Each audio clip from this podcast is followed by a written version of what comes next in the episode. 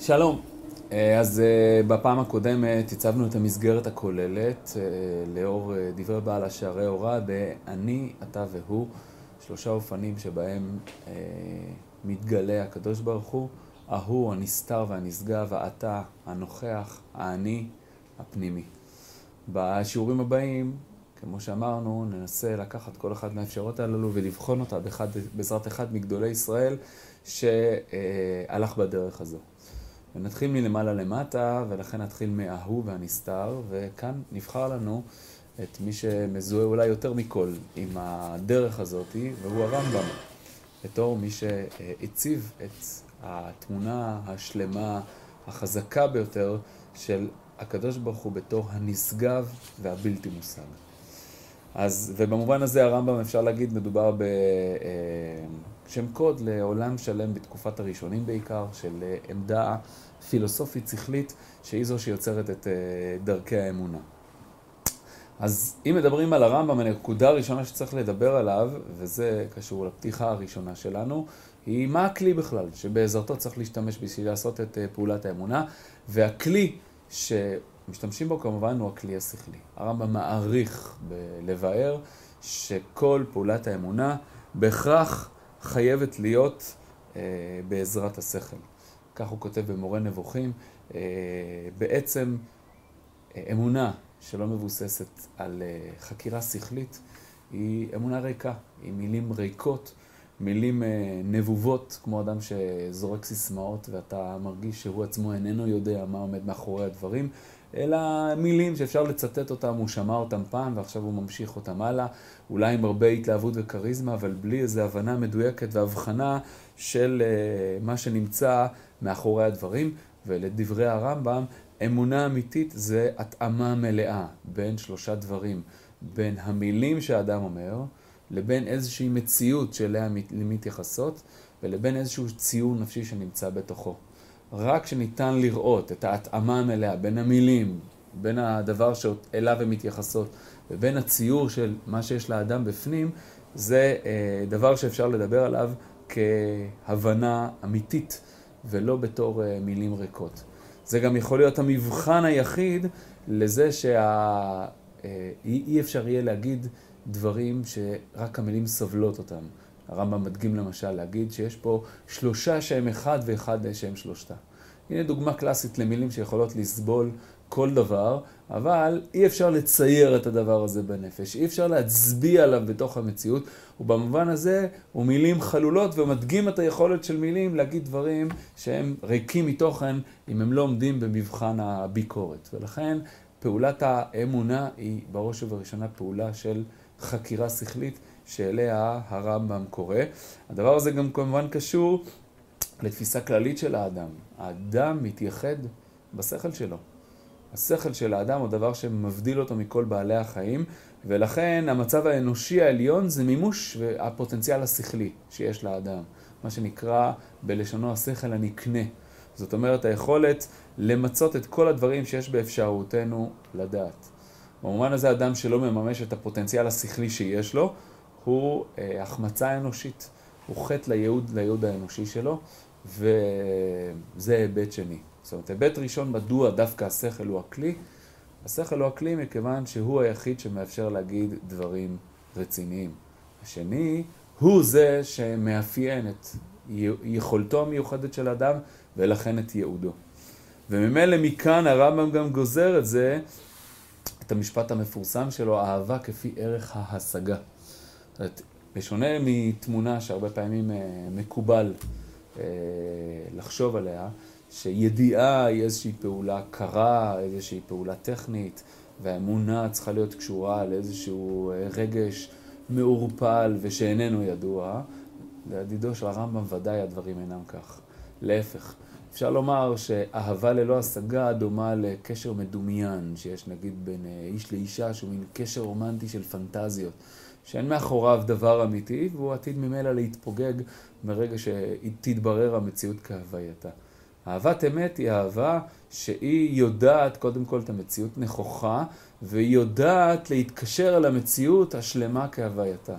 ולכן הרמב"ם קובע שרק פעולה שכלית, שתדע לבודד מכל הדמיונות ומכל המילים החלולות את הדברים המדויקים והמדוקדקים, שאותם ניתן לומר בוודאות ובבהירות, היא אמונה שאליה אחר כך אפשר לייחס את האהבה. כי אהבה משמעה התקשרות עומק אל אותן ידיעות שהגענו להן בעזרת עמל גדול ובעזרת עבודה אה, מדויקת ומפורטת. הרמב"ם בסוף המורה נבוכים משתמש במשל הידוע של ההולכים סביב אה, בית המלך. יש את הארמון של המלך ויש אנשים שונים שנמצאים במרחקים שונים אה, יחסית אל אה, אותו בית המלך. האנשים שהכי הכי נכנסו פנימה הם האנשים שלא קיבלו את אמונתם רק בירושה מדור לדור וממשיכים לעשות אותה רק בגלל שכך נאמר להם, אלא אנשים אשר פנו לעמול ולחקור את אמונתם ולדעת את יסודותיה ואת תשתיותיה ואת כל העקרונות שעומדים מאחוריה וכשהם הגיעו אל דעת אלוקים האופטימלית שאדם יכול להגיע אליה, אז ניתן לדבר על דבקות אלוקית, אז ניתן לדבר על פעולת האהבה.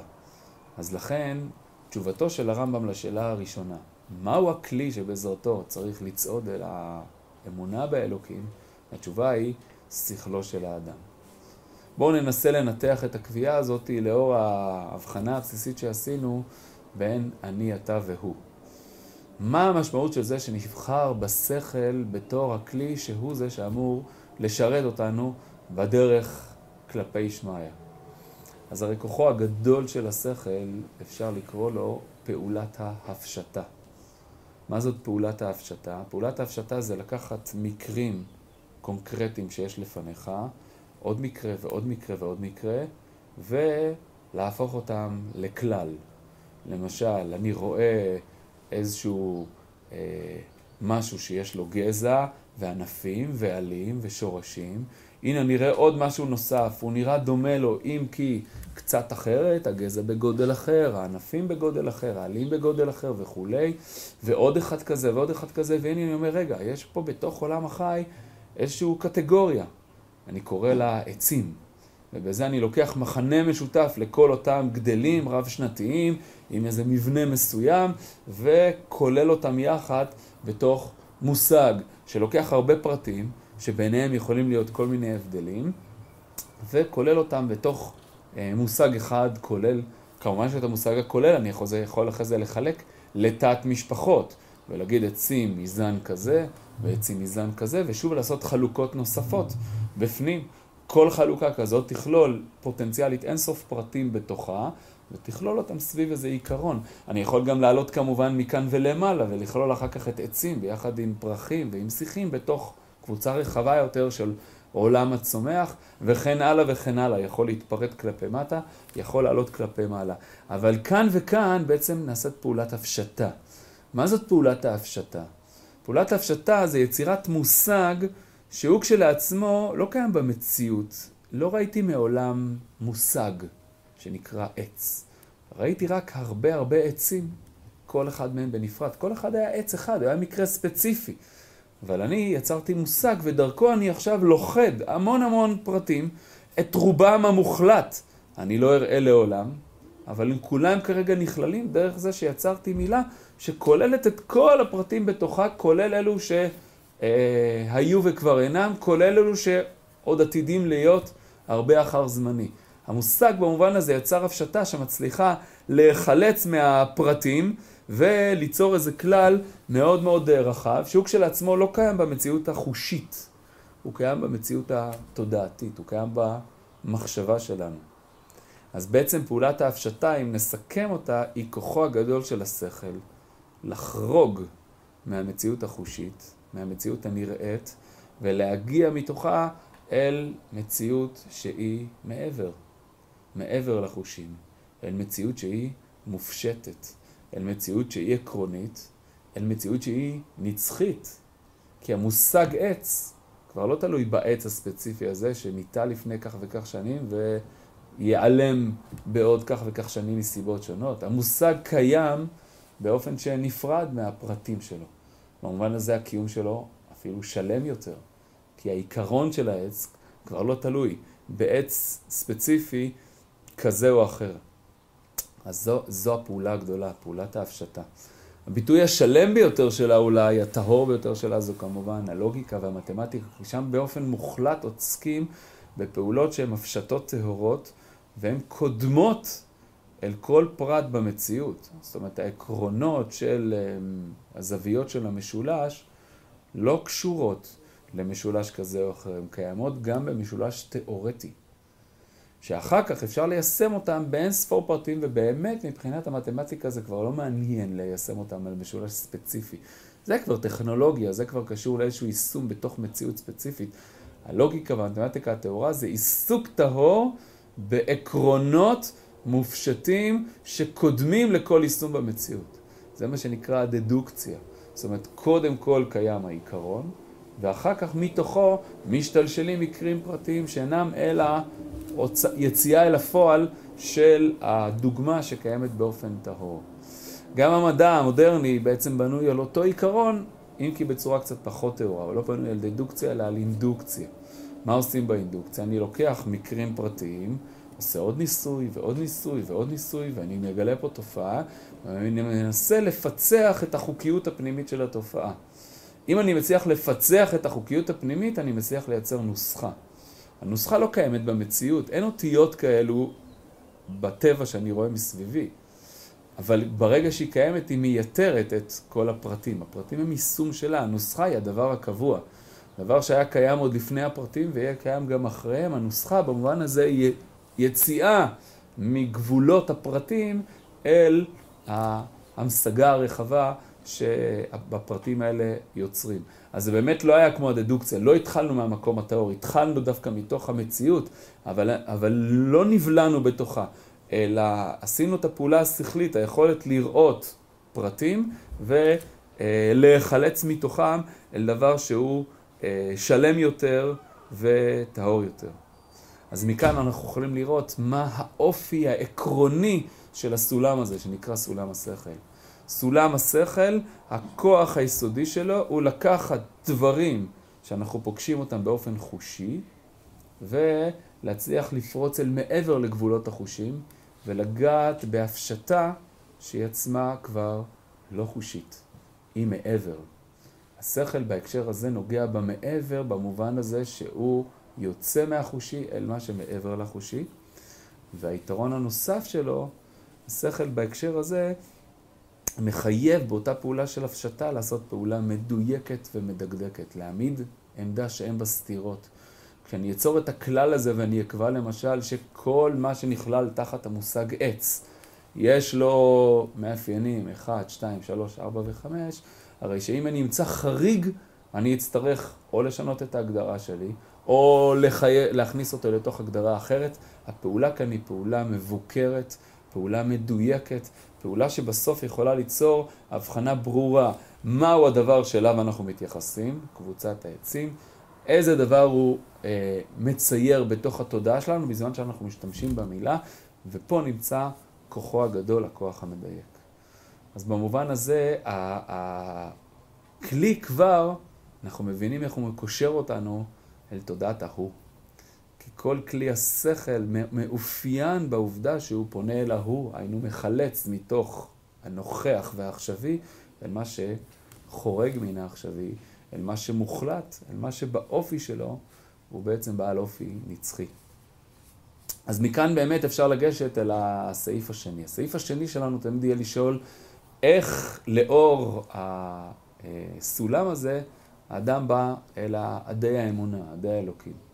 אז כאן באמת אנחנו נכנסים לכל העולם העשיר והרחב שפילוסופים במשך מאות שנים הציעו בו ראיות שונות לקיומו של אל טרנסצנדנטי אה, לאור ניתוח אה, דברים שונים בתוך המציאות. הרמב"ם, אם אה, נציין אה, באופ... במקרה שלנו, מציע ארבע ראיות נזכיר בקצרה שתיים מהם, רק בשביל אה, לסבר את האוזן. האחת אולי המפורסמת ביותר היא אה, מה שנקרא ראיה מן הסיבתיות. מהי הראיה מן הסיבתיות? אומר הרמב"ם ככה, אנחנו רואים שלכל דבר יש בעולם, יש אה, מסובב. מסובב מה שאנחנו קוראים סיבה ומסובב. זאת אומרת, לכל דבר יש סיבה שגורמת אותו. מסובב זה מה שנגרם, הסיבה זה מה שגורם. והעולם אנחנו רואים מסביבנו, ככה השיפוט הבסיסי שלנו כלפי העולם. העולם מלא בתהליכים ושרשראות של סיבות ומסובבים. דבר שגורם דבר, שגורם עוד דבר, וכן הלאה וכן הלאה וכן הלאה. בעצם הדבר הזה מחייב אותנו ללכת אחורה ולשאול מה קורה אם נלך אחורה ונאמר לכל דבר יש סיבה שקדמה לו ולכל uh, סיבה יש סיבה שיצרה אותה וכן הלאה וכן הלאה. אם נחזור אחורה בזמן, נאלץ לעמוד מול אחת משתי אפשרויות. האחת היא ששרשרת הסיבות והמסובבים היא שרשרת uh, אינסופית. אבל אז אומר הרמב"ם, זה מה שנקרא בלשון הפילוסופיה היום, רגרסיה אינסופית, שהיא תוצאה חסרת משמעות מבחינת אה, תודעה אנושית, וכחסרת משמעות היא לא תוצאה אפשרית. אה, הרגרסיה האינסופית. ולכן אומר הרמב"ם, שרשרת הסיבות והמסרבים מחייבת אותנו להגיד שהשרשרת הזאת נעצרת באיזושהי סיבה, שהיא הסיבה הראשונה. הסיבה הראשונה אה, אה, עומדת בראשית כל הדברים, אה, והיא אותו דבר שאותו אנחנו מבקשים להוכיח. אותה סיבה ראשונה, בהמשך נדבר על מה המשמעות של רעיון הסיבה הראשונה. בצורה אחרת, אבל בתקופה מאוחרת דיברו על הרעיון של בוא נסתכל על העולם, נראה שהעולם הוא מורכב ברמת מורכבות גבוהה. כיוון שאנחנו יודעים בהתנסות היומיומית שלנו, שכל דבר שמורכב ברמת מורכבות גבוהה, יש לו מתכנן, הרי שאם אנחנו רואים שהעולם מורכב ברמת מורכבות גבוהה, הרי שגם לעולם יש מתכנן. גם כאן יש פעולה דומה כמו הפעולה הקודמת.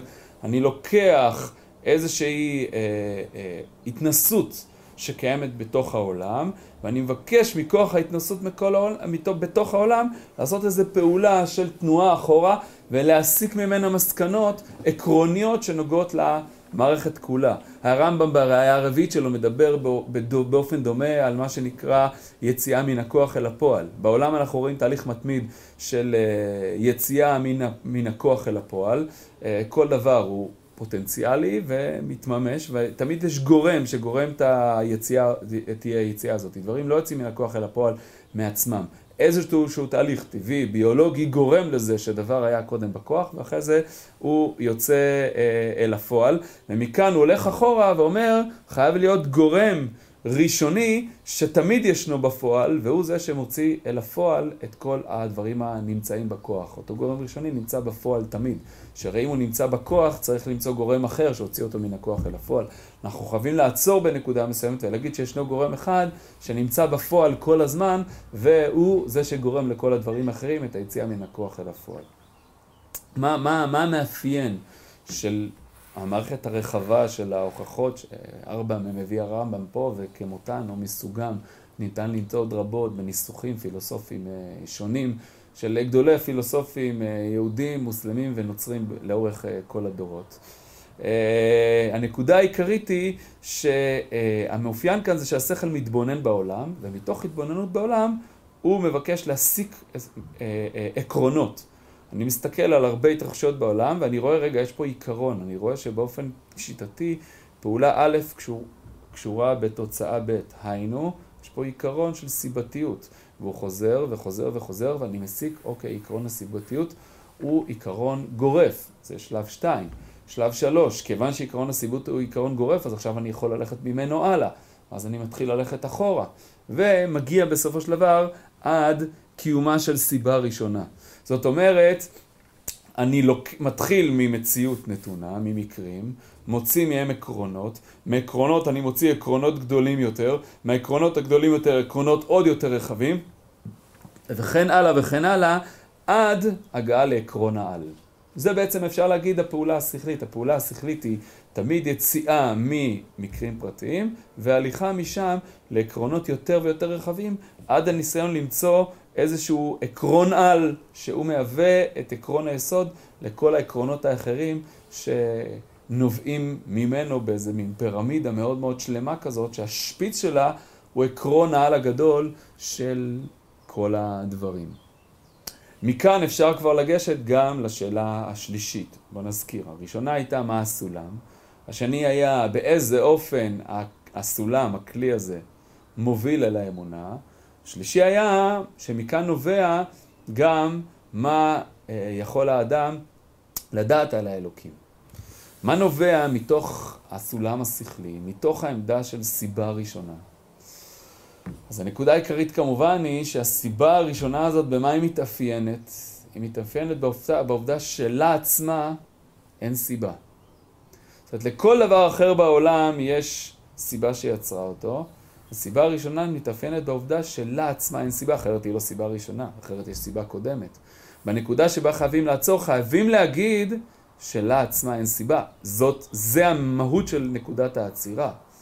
אם ככה, אם לה עצמה אין סיבה, היא לא חלק מהעולם.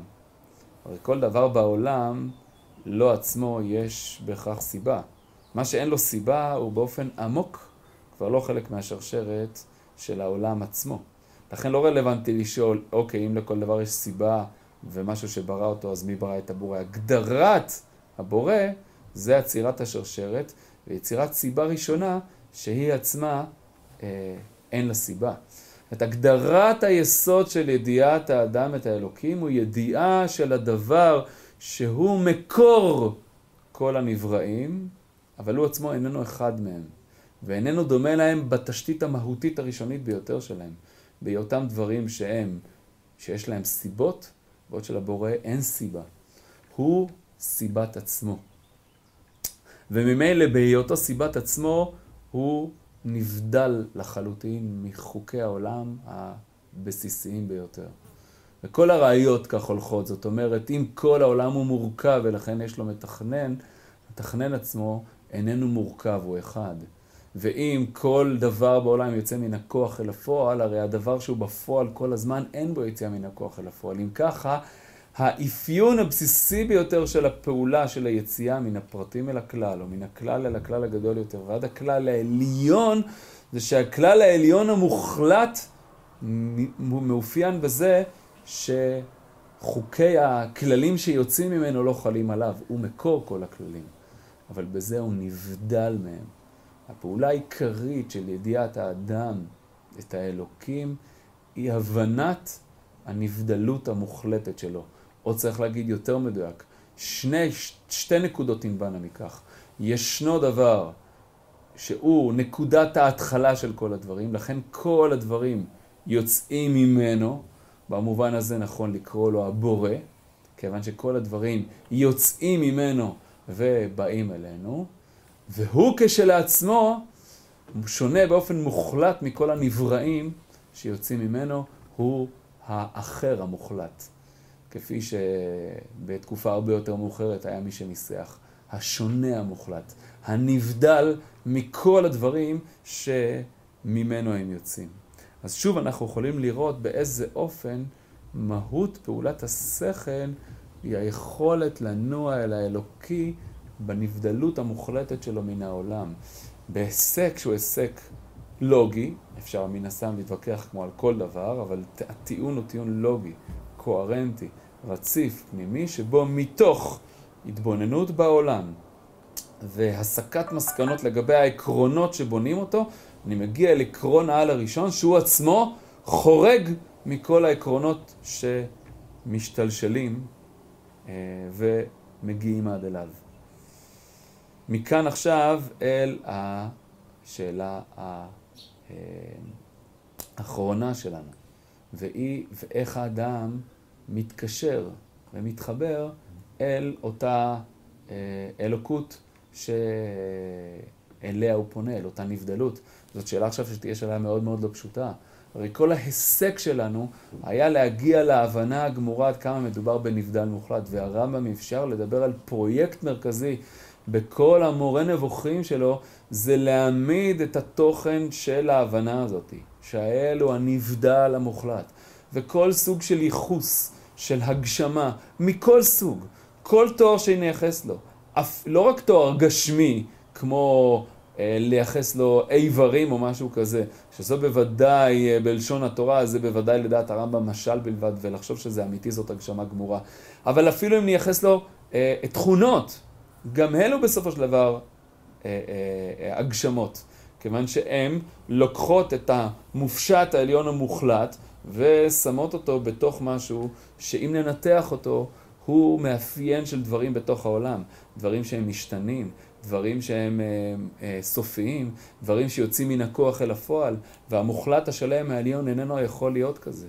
לכן לדידו של הרמב"ם לא רק הגשמה פיזית, אלא אפילו הגשמה של תכונות צריך להימנע ממנה, והרמב"ם במורה נבוכים עושה פרויקט שלם של זיקוק וטיהור המושג האלוקי העליון והשלם מתו, מכל סוג, כל סוג, אפילו עדין ביותר של הגשמה, שאנחנו יכולים להעלות על דעתנו אה, לייחס אליו.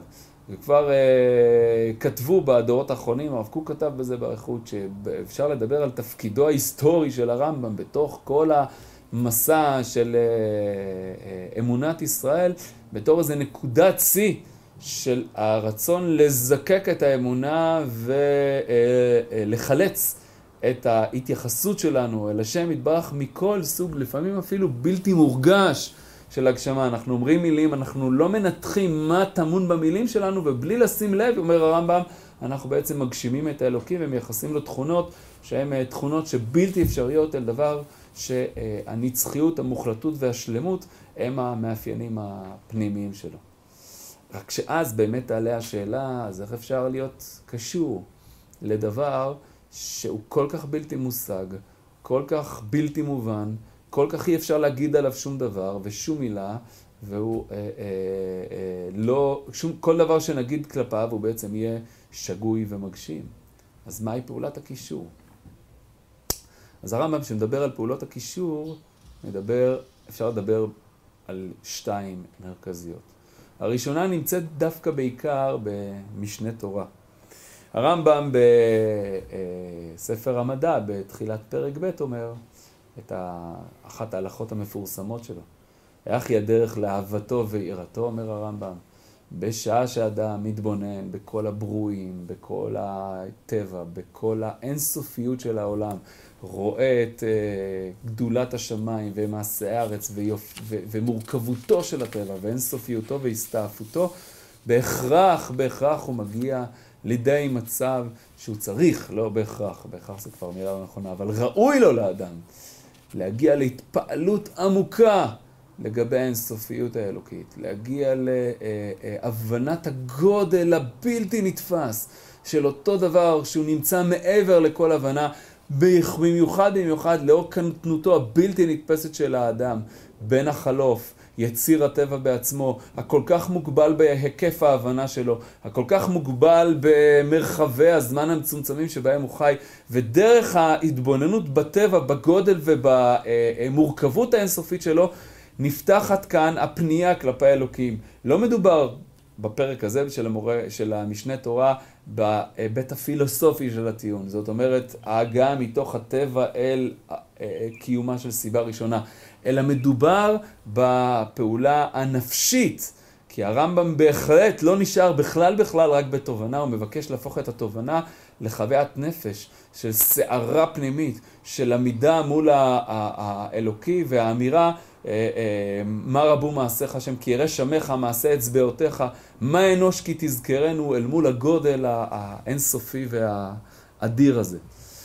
אה, אם ננסה לתרגם טיפה את הדברים האלה של הרמב"ם אלינו, אז אולי כדאי להשתמש בו במינוח שהשל פיתח אותו הרבה, ומינוח יפה לאמץ אותו, המינוח של הפליאה. הרמב"ם בעצם מדבר פה על יכולת להחזיר חוויה של פליאה אל אה, תוך המפגש שלנו עם הטבע בתור תשתית למפגש עם אלוקים.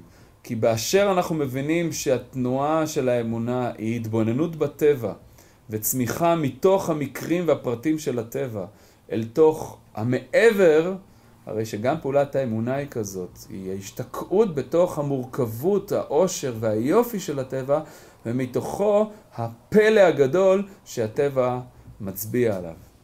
צריך להבין שהפעולה הזאת היא, אה, מעבר לעובדה שהיא לא קלה באופן כללי, כי אדם בדרך כלל מתפעל מדברים חדשים, ושמפתיעים אותו, והוא מתקשה להתפעל מהדברים המאוד מאוד מופלאים שנמצאים סביבו באופן יומיומי, אבל uh, מעבר לדבר הזה, זה uh, סובל מקושי מיוחד דווקא בתקופה שאנחנו חיים. הסוציולוג הגדול שחי בתחילת המאה ה-20, מקס ובר, טען שאפשר uh, לתאר את המודרניות בתור הסרת הקסם מן העולם.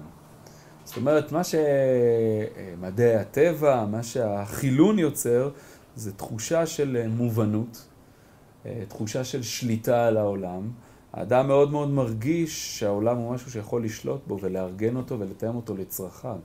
אם האדם הפרימיטיבי לא יצא כמעט מהכפר, העולם היה נראה לו בתור איזה גודל אינסופי ובלתי מושג, ואם הוא היה יוצא מהכפר, הוא היה נתון אה, בצורה הרבה יותר חזקה לגחמותיו של הטבע, לשליטתו של הטבע, בבצורת, בחום, בקור, במחלות, בבריאות וכולי וכולי, ובמובן הזה התחושה של הלא נודע של הטבע הייתה הרבה יותר חזקה, וממילא גם תחושת הפליאה והקסם, הרי שאדם המודרני שהשיג הישגים נרחבים ומרשימים בידיעת הטבע, חוצה עולם מקצה לקצה בטכנולוגיות שלו, יכול להיות בעצם דרך בכל רגע, בכל מקום בעולם במהירות האור, התחושה של הטבע היא תחושה של משהו הרבה הרבה יותר אה, נשלט, הרבה יותר מוכר, הרבה יותר מובן.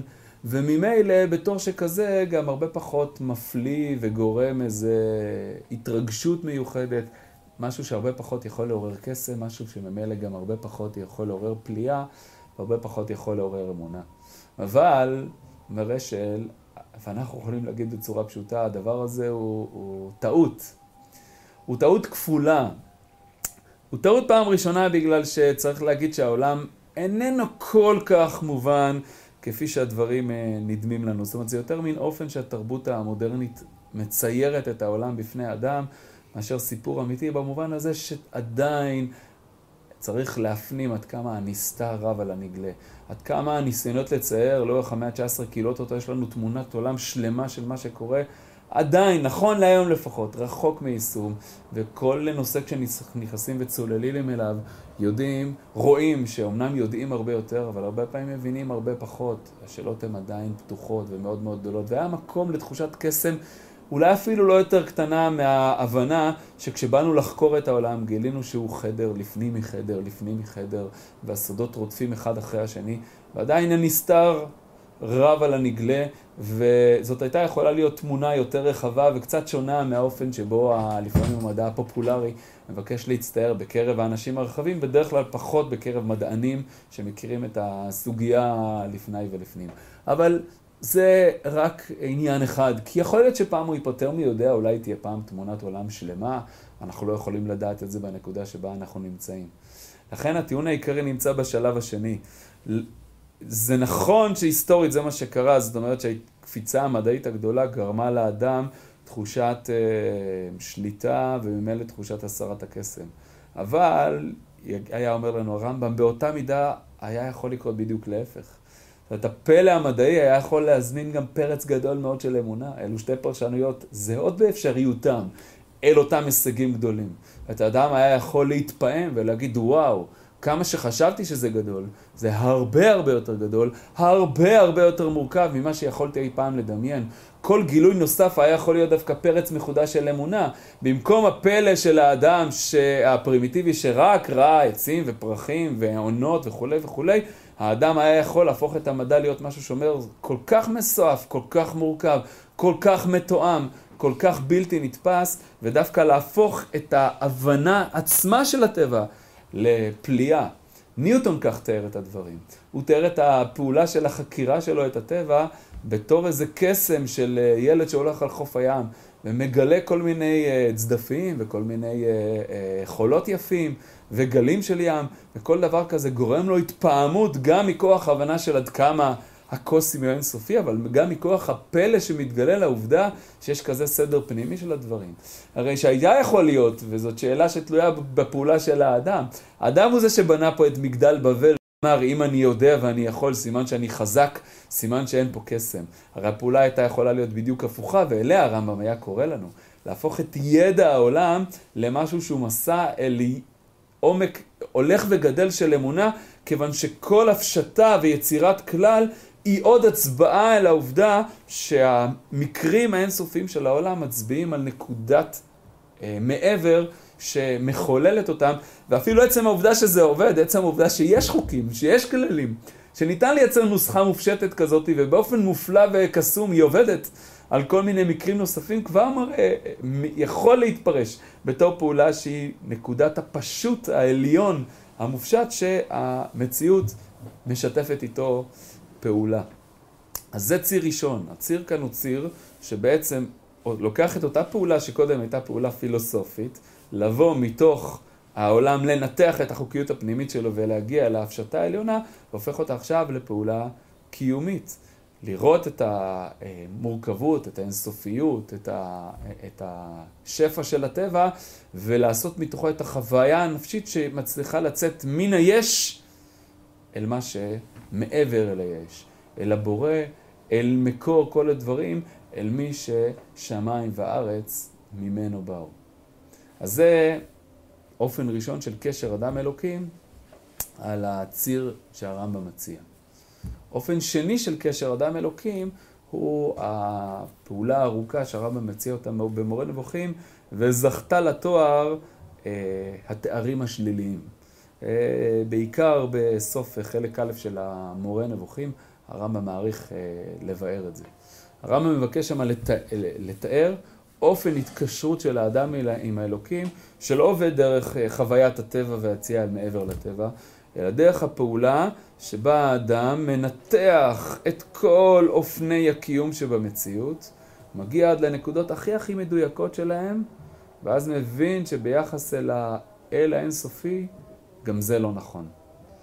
וככה הרמב"ם הולך שלב אחרי שלב ושולל תואר אחרי תואר. הוא מתחיל מהגשמים ביותר, אותם הוא בוודאי מניח בצד. כל הגשמה הפיזית של האל זה דבר פשוט לנער אותו, והרמב"ם מנער אותו מיד, אבל בתוך התהליך הרמב"ם הולך ומתקדם, והוא מבקש לנער עוד ועוד תארים. הוא מת, מתעמת ארוכות עם חכמי הכלם בייחוס רצון לאלוקים. ייחוס רצון לאלוקים, אומר הרמב"ם, משמע שיש כרגע חוסר, וצריך להשלים אותו. ומשמעו לייחס אל האל חוסר, ולייחס לו צורך של השתלמות. וזה דבר שלא יכול להתקבל על הדעת. לכן המושג רצון לא שייך כאן.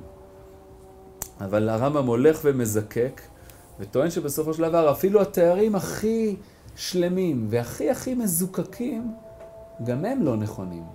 אנחנו יכולים להגיד חכם, אבל אנחנו משתמשים במושג חכם לפי ההמשגות שלנו.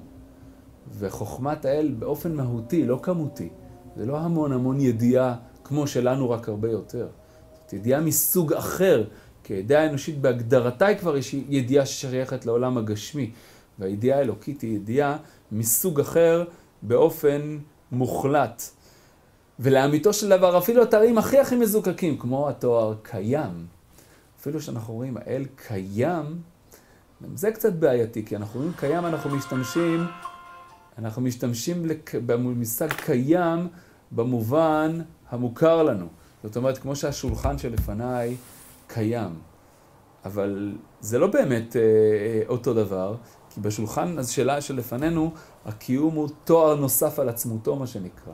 זאת אומרת, השולחן אה, אה, יכול להיות, אה, יכול, השולחן הזה יכול להישרף, ועדיין אני יכול לדבר על ה... שולחן. זאת אומרת, קיומו זה תואר נוסף על עצמותו, אני יכול לדבר עליו, ואני יכול להגיד, כן, הוא גם קיים. אבל ביחס לאל בוודאי שאי אפשר להגיד כזה דבר.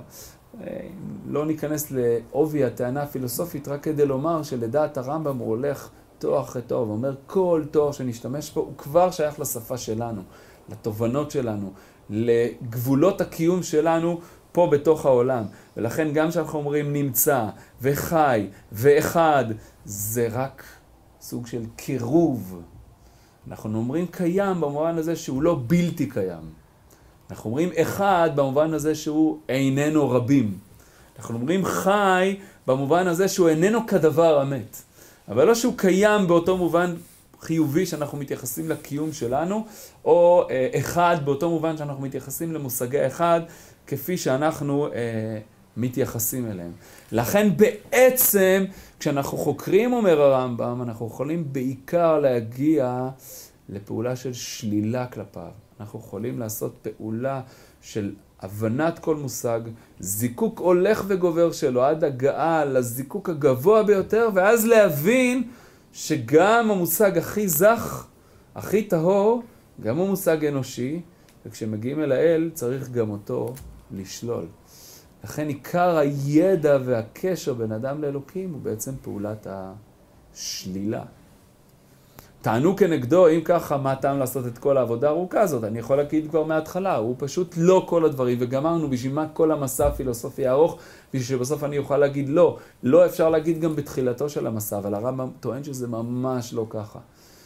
הוא, הוא ממשיל את זה למשהו שמגיע מרחוק, זה ספינה הוא מתאר שמגיע מרחוק, ואתה לא מזהה מה הדבר עצמו, אבל אתה נמצא בתהליך מתמיד של שלילות, שדרך השלילה אתה בסוף מגיע לסוג של מגע אופטימלי והכי הכי קרוב שאפשר עם הדבר עצמו. זה לא מגע ישיר עם הדבר עצמו, אבל זה המקום הכי הכי קרוב. המשל שהוא משתמש בו זה משה בנקרת הצור, משל שהוא מאוד מרכזי בעיניו של הרמב"ם. כי משה מבקש מהקדוש ברוך הוא שני דברים. אחד, הוא מבקש אה, אה, אה, לדעת את ההנהגה האלוקית, ואת ההנהגה האלוקית הוא יכול לדעת. אדם יכול להגיע ליגת י"ג המידות, זאת אומרת ההבנה של החוק שבעזרתו האלוקי מנהיג את העולם. אבל משה מבקש לדעת עוד דבר. משה מבקש לדעת את האלוקי בעצמו, ועל זה אומר לו הקדוש ברוך הוא, לא יראני האדם וחי.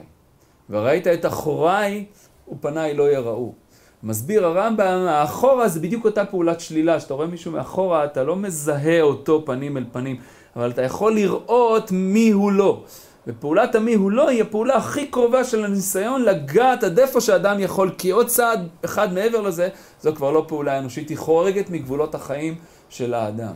אבל כן הפעולה של ראיית האחוריים היא אותה פעולה של שלילת התארים, היא אותה פעולה של הגעה לנקודת הזיקוק הכי הכי גבוהה שאפשרית.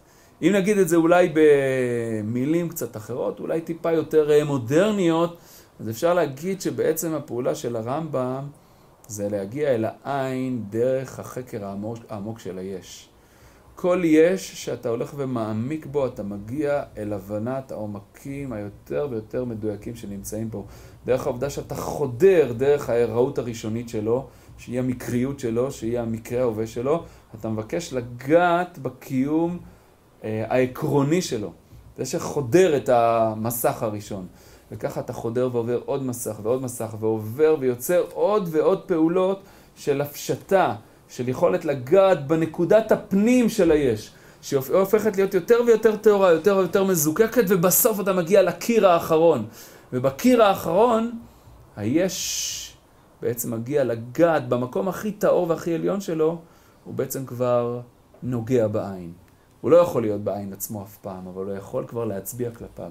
כי עשית פעולה של אה, הפשטה ועלייה כל כך, דרגה אחרי דרגה, למקום כל כך מזוקק, כל כך מדויק, כל כך מכוון, עד שבסוף הגעת אל אותו קיר סתום אחרון, שהתנועה הבאה ממנו זה להבין שדרך השלילה הזאת, של הדבר הדק הזה, האדם מגיע אל אותה נגיעה של ראית את אחוריי ופניי לא מראו, ופניי לא יראו. זאת אומרת, הוא מצליח דרך היש הכי הכי דק, להצליח לשלול גם אותו, ולהיות במצב של נוגע ולא נוגע. באותה אה, אופציית עין שבעצם מבצבצת מתוך אה, אה, קיומו של היש. לכן לדידו של הרמב"ם, הפעולה הנוספת שהיא לא, לא באה מתוך ראיית הטבע וממנו עלייה אל האלוקי, אלא מתוך פעולה שכלית מאומצת של חקר ועיון והפשטה ודיוק ועידון. הרמב"ם מעריך לבאר שהיא דורשת, דורשת מערכת תכונות נפשיות מאוד מאוד מכוונת. אדם שנסחף אחר תאוותיו, אחר כבוד, אחר אה, אה, אה, כסף, לא יוכל לעשות את הדבר הזה, כי אולם לא יוכל לעשות פעולה פנויה מכל אינטרסים, שמבקשת להגיע לאותם מקומות מדויקים וטהורים וזכים. רק אדם שמפנה את עצמו מכל טרדות העולם הזה, יכול לעשות את אותה, אותה פעולה מכוונת של חדירה דרך מסכי החושיות הנגלית הראשונית, האקראית, אל תנועת הדיוק של אותה הפשטה הולכת וטהורה, הולכת ומזוקקת, הולכת ודיוקת של העולם, ולהגיע עד נקודת השיא של העין, שאותה הרמב"ם מתאר בסופו של דבר, כשהוא מסיים את כל התהליך, בפרק ס', בחלק הראשון, במילים לך דומיה תהילה. הרמב"ם שם מעריך לבאר את אותו מדרש של, שמגנה את מי שמשבח את הקדוש ברוך הוא ביותר מהשבחים של אנשי כנסת גדולה תיקנו לנו. הוא אומר, השבח כשלעצמו הוא משהו מחויב, כי הוא פנייה אל האל. אבל כשאדם שמשבח יותר מדי, מנסה להראות שהוא מבקש ללכוד את האלוקים באופן ממשי, כאילו יש. והאלוקים הורי העין. לכן הפעולה השלמה היא להגיע אל אותה שתיקה של אחד ומיד תהילה. אבל, יגיד הרמב"ם כנגד מבקריו, היא לא שתיקה ריקה. זה לא שתיקה של אותו אחד שאמר, טוב, אין מה לחקור, לחקור אז בוא נשתוק, והוא שותק שתיקה של ריקנות. היא לא שתיקה של ריקנות, היא שתיקה של מלאות שמגיעה מתוך היכולת להגיע אל נקודה כל כך דקה וכל כך מדויקת, שבה השתיקה מלאה באותו מעבר עדין מן היש אל העין, שבעצם מבצבץ מאחוריו. לכן לדידו של הרמב"ם, בוודאי שלא מדובר בפעולה, אה, כפי שלפעמים קצת נוטים לחשוב, איזו פעולה שכלית, אה, רפלקטיבית, כזאת שמשאירה את האדם מחוץ למושא המחקר שלו, והופכת להיות ממשהו שמאוד מאוד מנותק מחוויית חיים. הרמב"ם, במיוחד בסוף המורה נבוכים, ממש מעריך לתאר חוויית חיים מלאה וקדושה, שיש בה דבקות מתמדת. דבקות במה? ביכולת לרוקן את המחשבות שלך מכל אה, אה, דבר שמסית אותם ולמקד אותם באותה נקודת עין הנמצאת מעבר לכל הדברים, וממנה כל שור הדברים בעצם אה, משתלשלים אל תוך העולם שלנו. לכן החוכמה פה היא לא התכלית האחרונה, החוכמה היא הנתיב והדרך כדי להגיע אל אותה נקודה של אמונת אמת, שהיא אמונה שיש בה דעת אלוקים אמיתית, שבאה מתוך כל התהליך הארוך הזה, ובגלל זה הרמב"ם כמובן עוסק באריכות דווקא בנביא, ולא בחכם, בתור השיא של הקיום האנושי. כי אצל הנביא, הפעולה הזאת של העיון החוכמתי, יש בה את היכולת אה, להגיע אל אותה דבקות אלוקית שלמה, וממנה גם תנבע היכולת להנהיג את המציאות, להבין את הכללים הפנימיים שהמציאות עובדת על, על פיהם, לחזור בחזרה אל העולם ולהנהיג אותו בדרך של חסד, של מוסר, של תיקון המידות וכולי וכולי. כל הדברים האלה ממילא ינבעו מתוך אותה אה, אה, דבקות. זאת אומרת, אפשר לקרוא לזה עין חיובי. לא במובן שיש בו השגה ממשית, אבל במובן הזה שאי אה, אה, אפשר לגעת בו, אבל הוא מאפשר התייחסות מתמדת אליו, וממילא מתוך ההתייחסות הזאת גם שיבה בחזרה אל תוך העולם והנהגה שלו על פי דרך נכונה וראויה ושלמה ומדויקת. אז בעצם אם נחזור עכשיו, ראינו כאן ציור של הרמב"ם כמובן על רגל אחת ובקצרה שבהכרח חוטאת אל עושר הפרטים, אבל זה סולם שלם שהעבודה העיקרית שבו זה האלוקי בתור ההוא, הנסתר, המוחלט העליון. והדרך היא דרך השכל, כי הפעולה השכלית זאת המהות שלה. היא נוגעת בזה שיש מופשט עליון המופשט מכל סוג של מימוש מוכר, ומגיעה אל אותה נקודת מוחלט ומצליחה לגעת בעין, ויתרונותיה היא איננה מוגשמת. היא שומרת על הזכות של המוחלטות האלוקית בזה שהיא יודעת להגיד ששום שם, שום תואר, שום הבחנה לא נכונים כלפיו. זה יכולת לגעת בבלתי נודע, לדעת את אי הידיעה המוחלטת ולהבין שכל הידיעות נובעות מאותה, מאותו מוחלט, ושתשתית הקשר בין אדם לאלוקים הוא היכולת לראות את העולם, לעלות ממנו אל מה שמעבר אל העולם, ומהמעבר הזה לחזור בחזרה אל העולם ולהנהיג אותו בצורה נכונה, לאור ההבנה שהמקור שלו הוא כשלעצמו חורג לחלוטין מתוך העולם, הוא ההוא המוחלט.